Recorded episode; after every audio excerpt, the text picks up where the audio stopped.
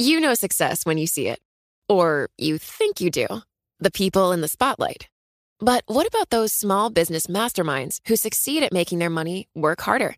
They do that by having a business bank account with QuickBooks Money, which now earns 5% annual percentage yield. Making your money work as hard as you do? That's how you business differently. Learn more about QuickBooks Money at quickbooks.com slash 5APY. Banking services provided by Green Dot Bank, member FDIC. Only funds and envelopes earn APY. APY can change at any time. What could you do if your data was working for you and not against you? With Bloomberg delivering enterprise data directly to your systems, you get easy access to the details you want, optimized for higher level analysis, and financial data experts committed to helping you maximize your every move. Our data is made for more, so you can show the world what you're made of. Visit Bloomberg.com slash enterprise data to learn more. Live from our nation's capital, this is Bloomberg Sound On talking about a huge issue here is investment in marginalized communities. They want to deconstruct this package and cherry pick what they like and what they don't like. China is surging forward with major investments. Bloomberg Sound On. The insiders, the influencers, the insights. Biden has promised again and again that he will unite the country. Who do you think Biden has to watch in terms of moderate defectors? Infrastructure has always been bipartisan. Bloomberg Sound On on Bloomberg Radio. All right, I'm Jack Fitzpatrick here at Bloomberg Sound On. It's a Wednesday. We've got Bloomberg politics contributor Rick Davis with us, and let's get straight to the news at the top of the hour because we've got Congressman John Yarmuth on the line with with us. Uh, he's not just representing the Louisville area in the House of Representatives; he is the House Budget Chairman, which makes him the perfect person to talk about budget issues, uh, the reconciliation process, and if Democrats are going to go it alone on infrastructure, all the big news of the day. Congressman, uh, I understand it's such a busy time for you. We've got to really get straight to the news, so I'm going to skip all of my questions relating to the upcoming season of The Bachelorette, and I'm just going to ask you about the budget. Thank you so much for joining us. No, good to be with you, Jack. So it doesn't look great on infrastructure in terms of a, a bipartisan series of negotiations. Uh, we heard the president uh, say we're, we're done talking to Senator Capito on this. Maybe there's something bipartisan in another group of lawmakers. But because you are budget chairman, if Democrats go it alone and want to pass something with a simple majority in the Senate, they're going to look to you because the budget chairman crafts the outline for that process to, to get something through. At this this point, have you gotten ahead and done some work on reconciliation instructions, or uh, what have you been able to do to sort of lead off of first base, if anything at all? Well, uh, first of all, thanks for having me on, Jack. Well, what we've been doing for the last uh, couple of months is uh, doing the preliminary work on a budget resolution for fiscal 2022, mm-hmm. and ultimately the reconciliation instructions that will be a part of that budget resolution. So we there's been no decision made as of yet as to what would go into budget, into reconciliation instructions. Uh, we're assuming at this point that everything that the president has proposed in the American Jobs Plan and the American Families Plan will be done by reconciliation. Then, if that's what we're preparing for, and then if if there is a bipartisan agreement reached on any part of it, uh, the, the, infrastructure part, for instance, the hard infrastructure part, hmm. then uh, we would just take that out of the instructions. Okay. So, what's your deadline to decide whether all of this is going to go through reconciliation? When when do Democrats need to just figure that out?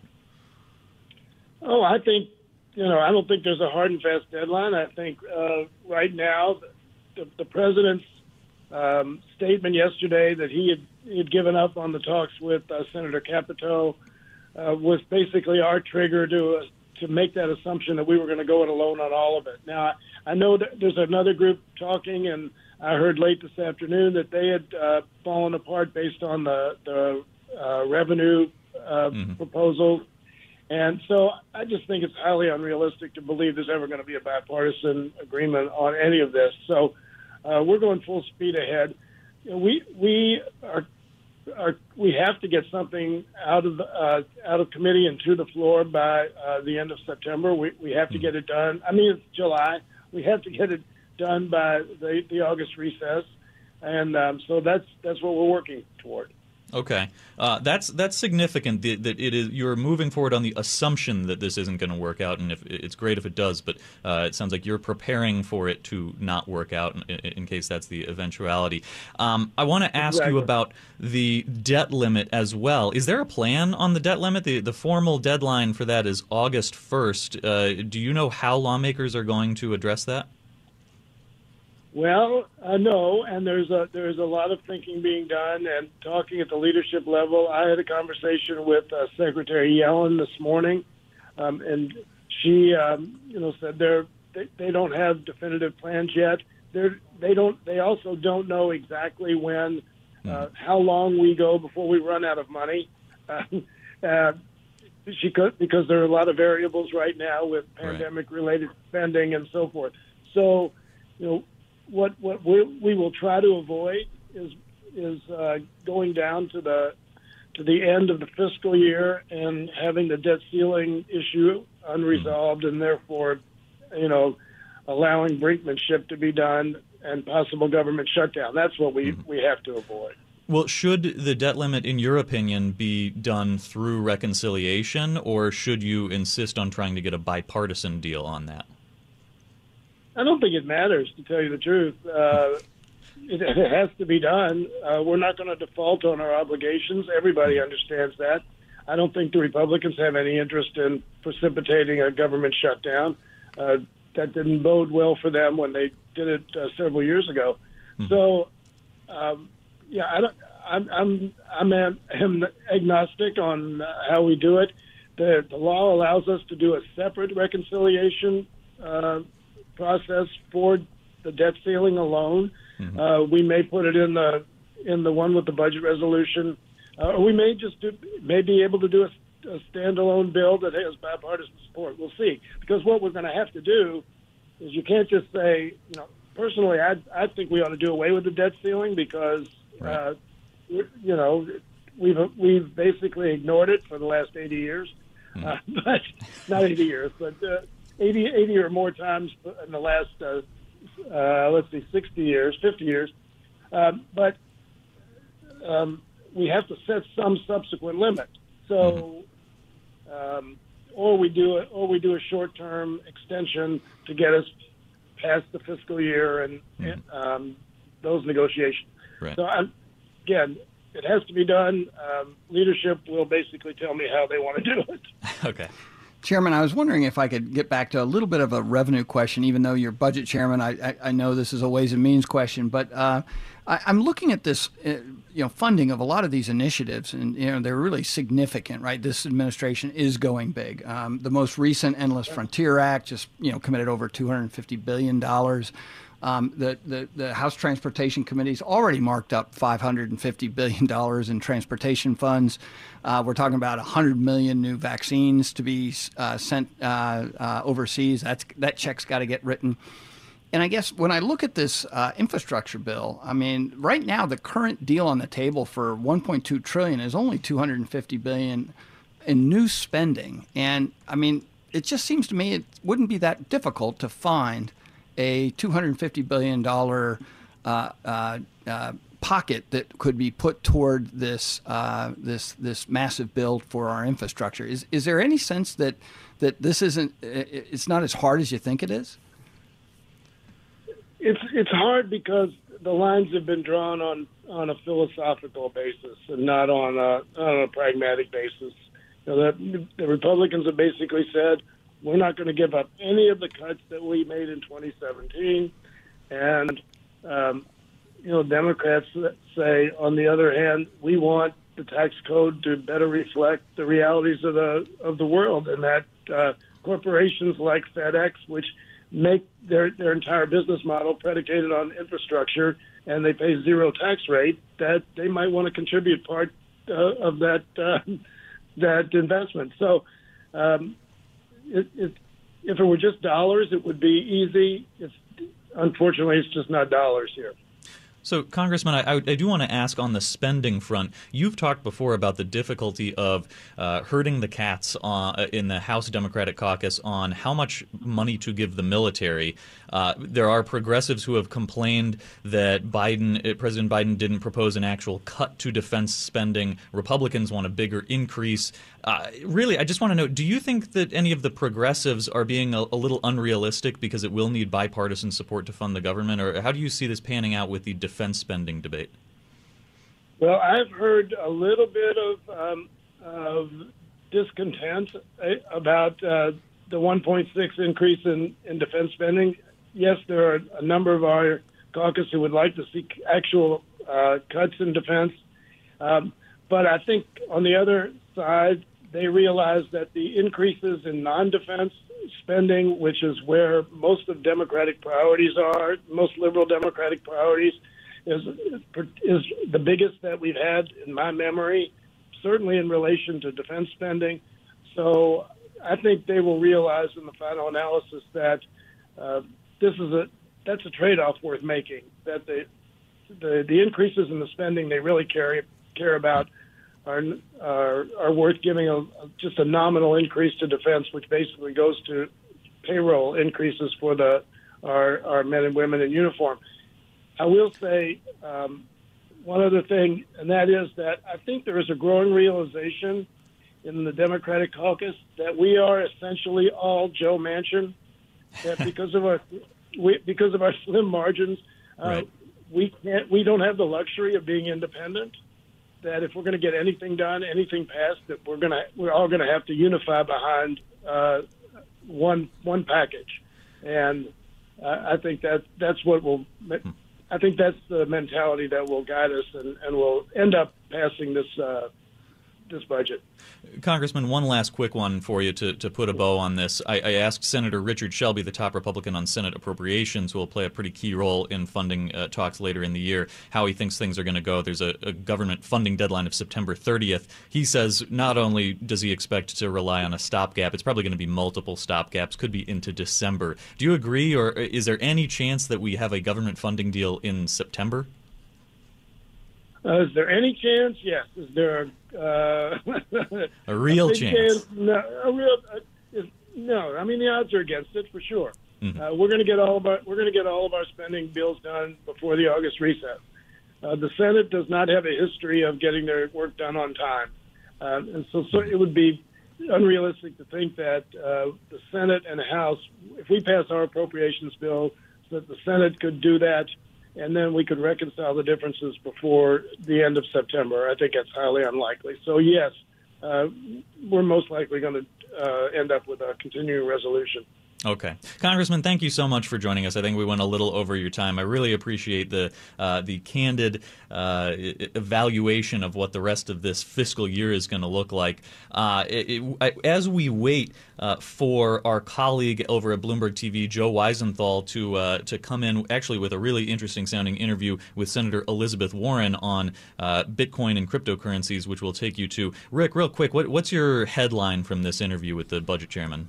Well, I, I, think it's interesting that uh, uh, you know we, we, we have a budget getting produced in the House that is as dislocated as it is in the Senate. You know, compared to what they're doing, and and that's not unusual in the normal budget process. Uh, what's interesting is that I think uh, this chairman is using the time he has to get his budget done in a way, I think, to help leverage uh, the Democrats in the Senate to try and get some of these things passed. And right. and I think that, yeah, that's a smart caucus strategy, you know, between the House and the Senate. But uh, but the question is, you know, is the Senate got enough horses, Democrat votes, right. to actually produce anything in line with what he's doing in the House? And I, I suspect it's probably going right. to be very hard. Coming up, uh, we're going to go to Joe Weisenthal with Senator Elizabeth Warren. Let's go to that live interview now. All right, welcome back to Bloomberg Tech. I'm Joe Weisenthal. I want to welcome right now uh, for more Senator Elizabeth Warren of Massachusetts, hosted a hearing today on digital currencies and uh, central bank digital currencies. Senator Warren, thank you so much for joining us. Let's start with like the digital currencies that are going up and down every day a lot. You started the hearing with some pretty harsh words for them, saying they've failed to deliver on some of the promises of a more financial uh, a more inclusive financial system. They're volatile. They're not good for uh, spending. In your view, is do they need to be regulated further? And is is there something specific in mind that you have that would sort of uh, bring this area under control better? So, this was our first hearing on digital currencies, and we had a chance to talk with experts, bring in a lot of senators around it. But the bottom line was that what's happening right now in cryptocurrency, yeah. like Bitcoin and Dogecoin, it's a wild west out there. And it makes it not a good uh, way to buy and sell things, and not a good investment, and an environmental disaster. So, do we need some regulation around this? You bet we do. In, in, your view, whose purview should this fall under? And when you say, okay, we need more regulation, do you have something in mind or like a, a sort of conceptual framework for how regulators should, uh, should approach this burgeoning space, which, as you say, kind of has a Wild West vibe? Well, right now, I think what we need to do is the next round of hearings and investigations. Since uh, these cryptocurrencies have gone everywhere, then that means we need to bring in the people who have different responsibilities. So when we're talking about the investor aspect, that people are buying Bitcoin for speculation, uh, you know, if you were buying stock for speculation, you'd be protected by rules against things like pump and dump. Right. But not when you're buying Bitcoin for speculation. We need to talk with the SEC about that. On the other hand, when we're talking about the question about bringing it into our monetary system, and uh, banks uh, either holding Bitcoin, that becomes an issue that we need to talk about with the bank regulators. So there are a lot of different pieces to this, uh, and I think the answer that we saw today is that right now, our regulators and frankly our Congress is an hour late and a dollar mm. short and we need to catch up with where these cryptocurrencies are going. Let's talk about the idea of a, a digital U.S. dollar. The idea that someone could yeah. hold a digital dollar in an online wallet or in a, in a wallet on their phone in some way. Lots of talk about it. Still kind of unclear to me of if something like that were to be implemented, what the goal would be. What do you think about the idea of, say, a central bank digital currency, and how do you, and what do you think the, the purpose would be if the U.S. were to at some point launch one? You know, that's one of the things that came up in this hearing multiple times today. Yeah. It's that I understand how a digital currency would work. Instead of the United States government printing dollar bills or minting coins, it would, for example, pay a social security check by just putting digital money in your wallet.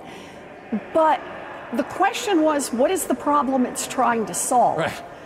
Uh, because, as we all know, most of what happens today is digital in the sense that uh, my bank does not hold those dollars physically, right? It has a it has a number in a ledger. And when I transfer money to pay on my credit card, they make a transfer that happens electronically.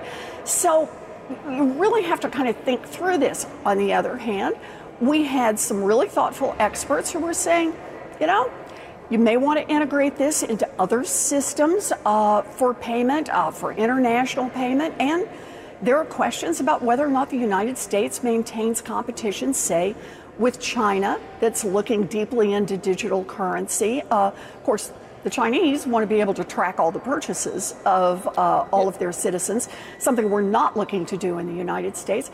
But I think the answer there is it's, it's on the front edge. And here's what troubles me is that cryptocurrency, the private version, has, has swept the earth. Digital currency is not really out of the starting gate yet. Right. And so, so you've got this situation where we kind of need to figure out is are we going to try to give digital currency a little boost here? Uh, but we really need to keep an eye on digital currency while we're doing that. I want to ask you a question, and I, think it actually applies both to cryptocurrencies and the idea of a national digital currency. And I'm glad you brought up China and the idea of, okay, a system to monitor everyone's transactions. Because right now, if you and I wanted to transact online, we would do it through, I don't know, PayPal or something like that, and it would be an entity that could look at it. Do you think private transactions should be preserved in some way? This is a thing that people worry about with physical cash disappearing, the idea of transaction privacy. Is this a value that you have in that in some way we should find a way to continue to allow that to exist in the digital space? So I understand the idea behind privacy, and I don't want the federal government tracking how I spend my dollars. On the other hand, think about the key feature of a cryptocurrency, and that is secrecy. And it's pretty clear right now that that secrecy really is helpful for drug dealers and for uh, uh, crypto warriors who are hacking into systems around the world and demanding ransom uh, because it's a secret way to make payment. Now, the United States has dealt with this traditionally by saying that what happens in checking accounts is secret until someone goes before a judge and gets an order to be able to look at a checking account. That means that checking accounts are not great ways to transfer money between drug dealers. They are not great ways to collect ransom. And this is one of the concerns about cryptocurrency. There's no equivalent to be able to say, okay, you can be private nearly all the time, but not so much that you've created a haven for the criminals.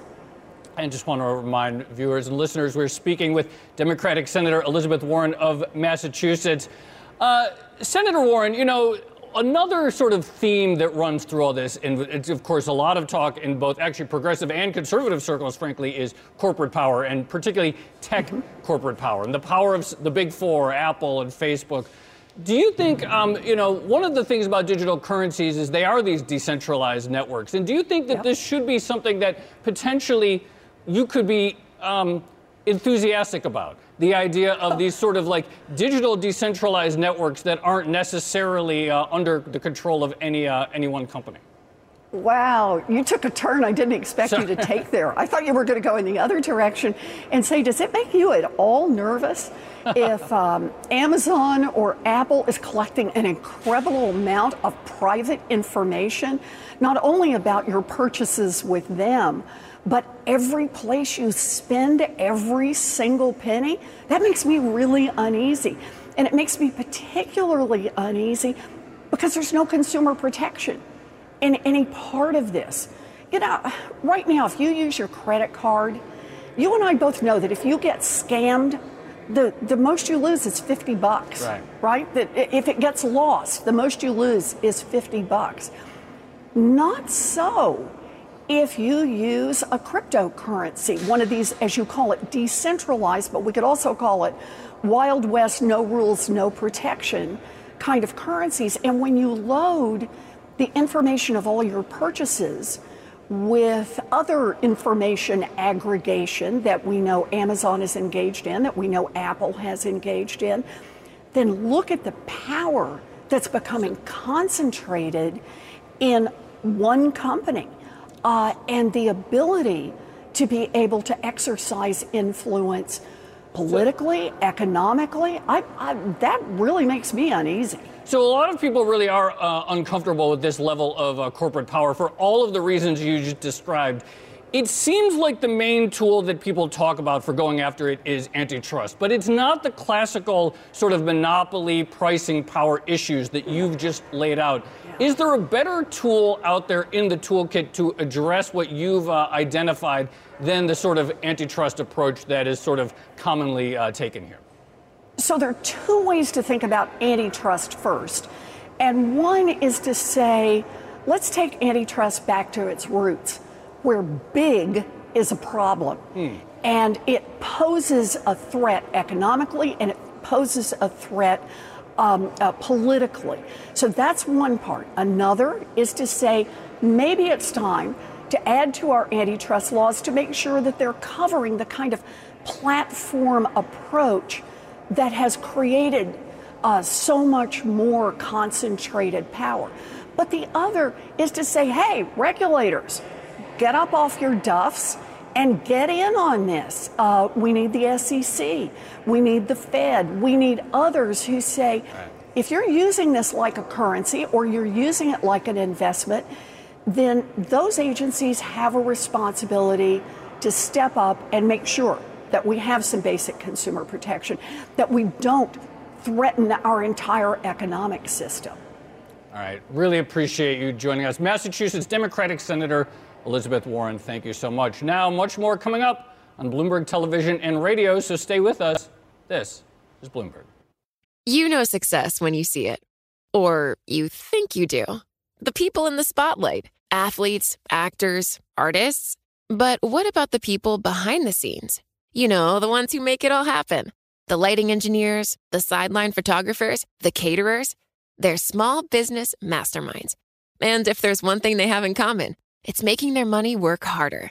That's why they have a business bank account with QuickBooks Money, where they are now earning a generous 5% annual percentage yield. Yes, 5% APY.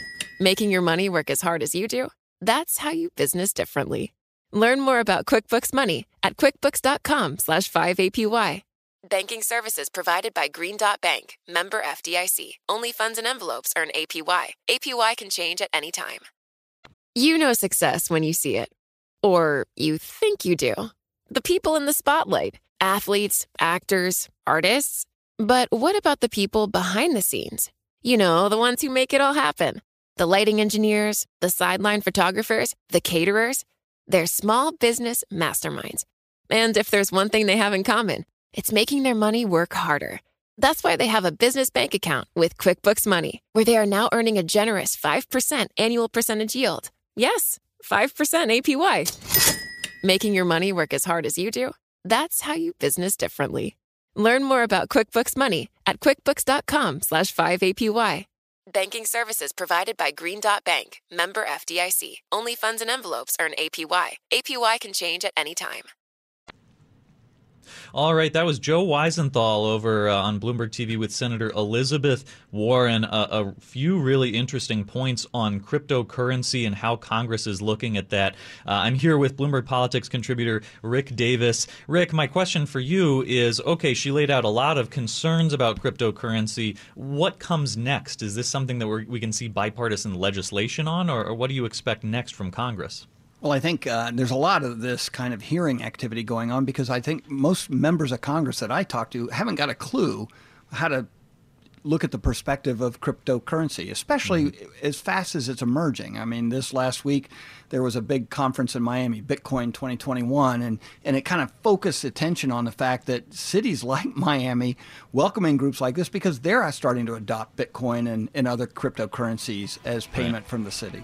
I'm Jack Fitzpatrick here with Bloomberg Politics contributor Rick Davis, and we're joined on the phone now by Lester Munson, principal at the BGR Group. Uh, Lester, thanks so much for joining us. Really appreciate you uh, being able to share your knowledge on foreign policy issues, especially because we're going to have to be uh, looking ahead to the G7 meetings, the uh, president's meeting with UK officials, uh, and then, of course, it gets tougher later in the schedule with meetings on Turkey Turkey uh, with uh, uh, Turkish President Erdogan and uh, Russian President Vladimir Putin. Let's let's tee this up though uh, with a little bit of sound because earlier today, National Security Advisor Jake Sullivan was asked about what to expect during a news availability on Air Force One, and he talked a little bit about what the president will uh, discuss with UK Prime Minister Boris Johnson. Here's the sound on that. He'll be talking to Boris Johnson about COVID 19, about climate change, as the UK is hosting COP26 in Glasgow later this year, uh, about their joint commitment uh, to developing an, an infrastructure uh, financing mechanism for the developing world that is uh, climate friendly, high standards, and transparent. Okay, so that sounds relatively positive, and maybe we'll get to some of the controversial stuff later in the trip. Uh, but Lester, I, I, I want to get your take on this, and, and, in particular, I'm curious about issues on a global tax, a global minimum tax, maybe some tough issues relating to Brexit uh, and the Good Friday Agreement. Can you lay out what do you think are the actual most difficult issues to come up with Biden and and some of the U.S. allies? Is this going to just be sort of a kumbaya moment early in the trip, or are there any really tough issues that he's going to have to broach with the U.K. or with other uh, G7 allies? Uh, Jack, thanks thanks for having me on. Uh, I think that's a terrific question. I, my sense is that the administration would like to would like to exploit kind of the low hanging fruits of uh, of this trip and and talk about restoring alliances and relationships with Western European countries that have been with us since uh, World War II and before and and they want to uh, you know kind of emphasize repairing the breach created perhaps in the last administration with a lot of our friends and allies. They they want to be seen as, as healers of that breach. Uh, so they're they're gonna they're gonna steer the the news attention, the narrative to that story. But you're absolutely right. There's a, there's a whole series of tough questions confronting the G7, confronting the NATO meeting uh, later on, and then of course uh, Biden's going to be meeting directly with Vladimir Putin for a one-on-one. Uh, there's there's a whole series of, of very good, uh, very very tough challenges for President Biden. He's going to want to tell the good story, but but you're right. The real story is how are they going to grapple with these same challenges that President Trump faced: a rising China, uh, a, rec- a recalcitrant Russia that is kind of fighting the West on almost every point, uh, the difficulty of developing a green infrastructure plan without uh, making some concessions on natural gas and, and some more sensible approaches that maybe the left won't tolerate. Uh, it's once once you get past that kind of good news of repairing these relationships, that kind of easy win for the president, it gets a lot harder. Yeah, that's a really interesting point on, uh, especially on natural gas. You know, I remember uh, toward the end of his term, President Obama uh, you know, a, a, Democrat, popular among, I don't know about the, the super progressive left, but not just a centrist, uh, saying Europe, uh, European Union countries should look at fracking, and that as being a, a topic uh, relating to energy independence, specifically with an eye on Russia. Rick, what are the the energy politics at play here with some of uh, some of our uh, the U.S. allies? I'm specifically thinking of the Nord Stream two news and Biden dropping objections to that. Uh, how tricky politically do some of those issues get? Yeah, I think it's uh, been a massive issue uh, for the last few decades in uh, Europe because Russia has used hydrocarbons as a tactic to both reward and to punish uh, his uh, his friends and his enemies. And, uh, and China's insatiable appetite for hydrocarbons has driven most of its adventurism in the region. Also, I mean, Churchill called Russia and China the infernal twins, and I think uh, uh, uh, President Biden may be agreeing with him.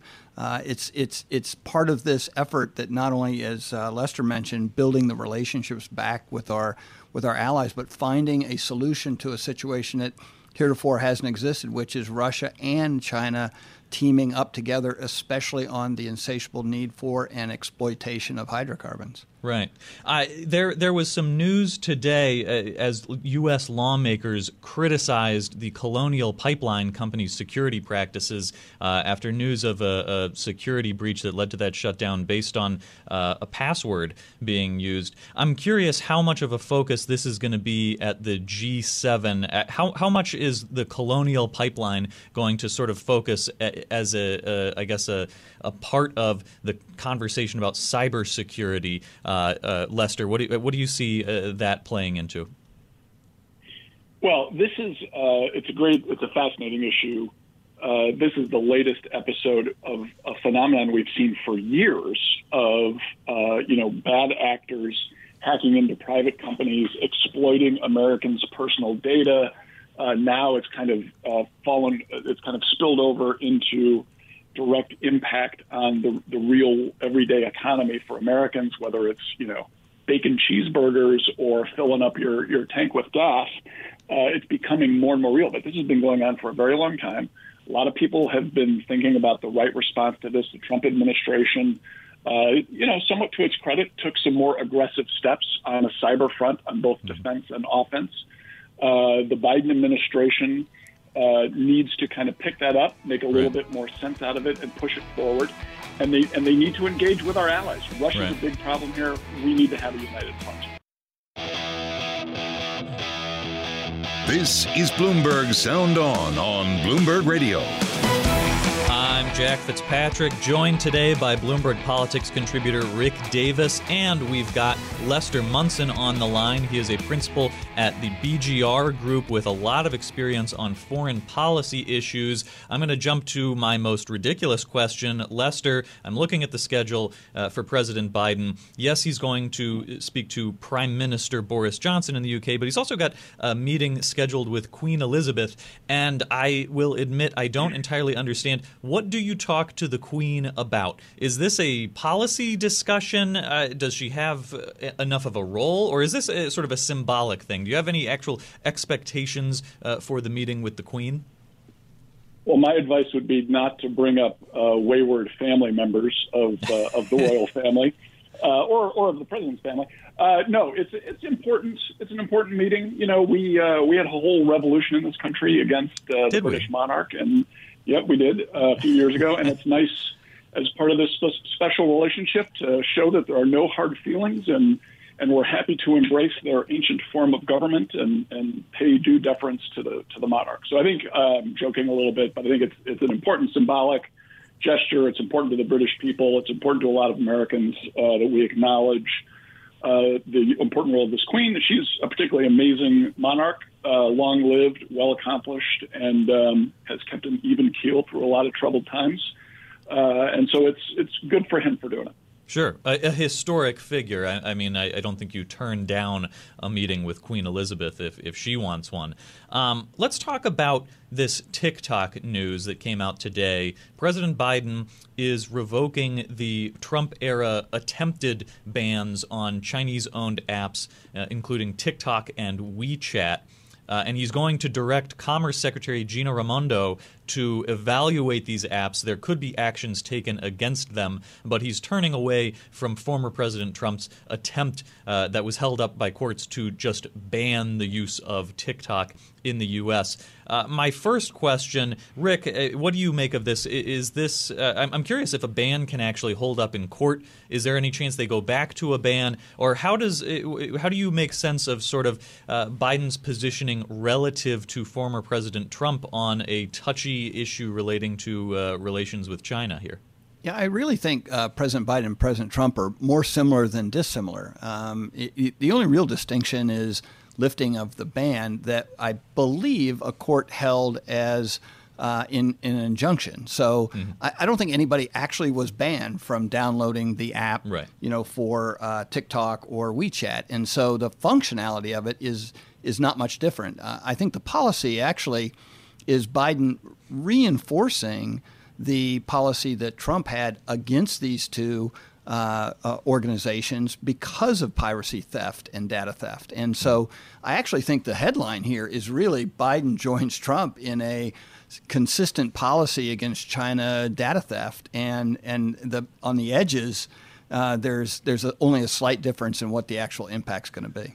Right. And uh, just to be clear, yes, you can still download TikTok, but this was the attempt by former President Trump uh, that got held up in court to to ban its use in the U.S. And that's a, a good point about. Uh, I mean, we'll we'll see what happens with this review by the Commerce Secretary and see if they're going to take action because it, uh, this this really may not be Biden backing off of Trump's sort of hawkishness toward China. Uh, but it, can we put this in perspective? I'm curious uh, if this is sort of an international thing. Are, are, we trying to put TikTok out of business? Are we interested in blocking them here? Uh, Lester, do you know sort of what the end goal is uh, for for the U.S. federal government's action relating to TikTok? You know, Jack, I think there's a really interesting uh, conundrum out there for policymakers in the U.S. They may not quite realize it yet, but there's there's an easy hit on state-owned enterprises from China. Uh, those companies that are owned in part or in whole by the Chinese government, and you can see that they're in for a lot of sanctions and restrictions. It's those companies that are that don't fit into that category that are basically independent companies, and some folks will argue there's no such thing as an independent company in China, and that's a mm-hmm. that's a discussion worth having. But these companies that are not, in fact, owned by the Chinese government don't have anything to do with the military. Mm-hmm. How do you treat those companies? Uh, and I think that's a conundrum for both the Chinese government and the American government. Congress is uh, moving legislation right now, uh, just passed the Senate yesterday, uh, that will um, uh, have a role in this conversation. The House is going to take that up relatively soon. The administration is trying to take a more sensible, thoughtful approach, somewhat in line, as Rick was saying, with where the Trump administration was, but making it more coherent. Uh, but this question, this excellent question of how do you handle independent Chinese companies, is a big one. I don't know that we have a clear answer on it yet. Right. You're you're refer- uh, referring to the uh, Endless Frontiers bill or whatever they're renaming it to, correct? Exactly. That uh, just passed yes, the Senate. Yes. It, it, my impression is if you can get that past the Senate as they did with 60 plus votes, uh, it's probably looking good for the rest of the way. Should we expect that bill, in your opinion, to become law? Uh, it's got a, it's got a long way to go. Uh, the House is going to take a probably a different approach, not totally different, but they're not going to take the Senate bill and amend it. They're going to take their own bill and pass it. Then you got to mash those two bills together into one that both houses can pass. You know, like the old uh, Saturday morning cartoon. That's that's a long road. There's there's a lot of work to do. It does kind of look good now, but it, it's it's hard to predict. It's it's they've got a lot of work to do. Okay, so not exactly a, a glide path necessarily. And I like uh, your verbiage on referring to conference negotiations as mashing them together. That, that really gets at the political reality of, of how this works. Uh, let's talk about what's happening, let's say on, on foreign policy and look south of the U.S. border. The vice president, uh, Vice President Kamala Harris, went on a, a two day trip to Guatemala and Mexico. And you may have heard uh, some of the, the criticism, or at least some of the headlines about her saying to uh, people who may uh, seek to make a, a, long trek up to the U.S. border with Mexico, saying, "Don't come here." I just want to want to check, Rick. Is this an effective message? She got some pushback from the progressive side, from Congresswoman uh, Alexandria Ocasio Cortez. Uh, this seems like a it it didn't go well politically, uh, and I'm curious if that's an effective message to a place uh, with a lot of people who may seek asylum. It, it, was this an effective trip, in your opinion, by the vice president?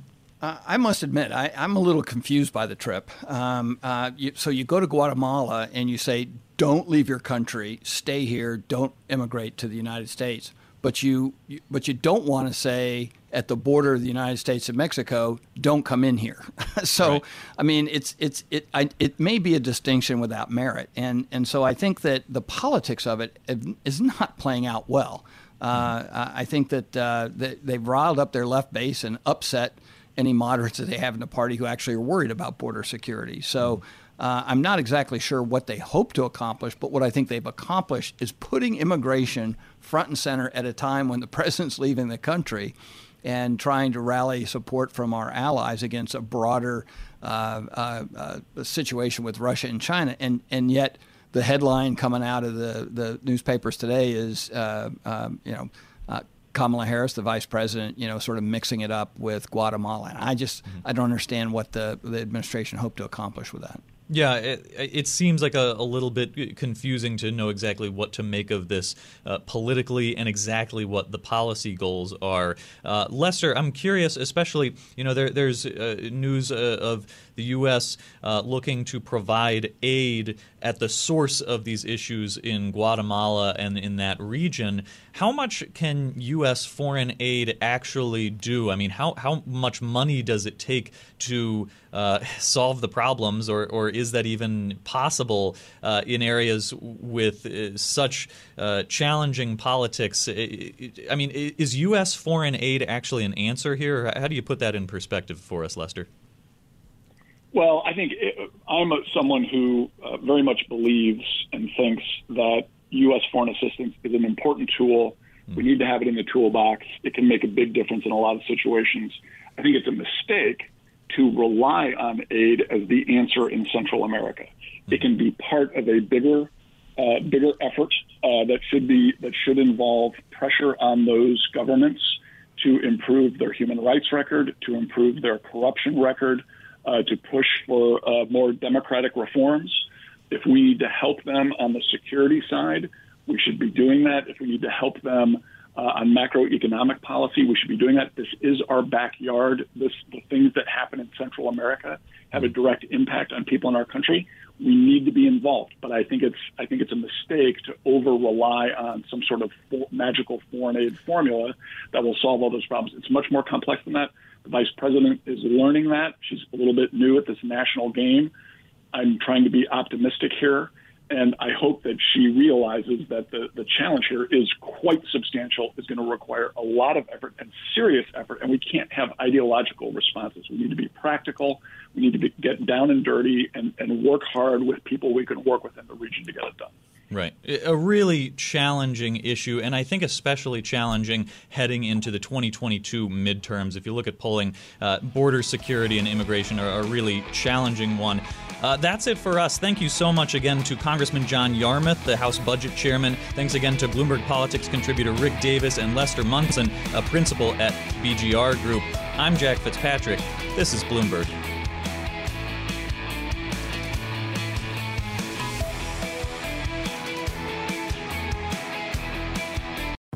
Collaborate for a greener future at the Bloomberg Green Festival, a groundbreaking celebration of the thinkers, doers, and innovators leading the way. From design and culture to technology, science, and entertainment. Hear from inspirational speakers and immerse yourself in climate solutions. July 10th through 13th in Seattle. Title sponsor Amazon. Official airline Alaska Airlines. Get 20% off using promo code radio20 at bloomberglive.com slash green festival.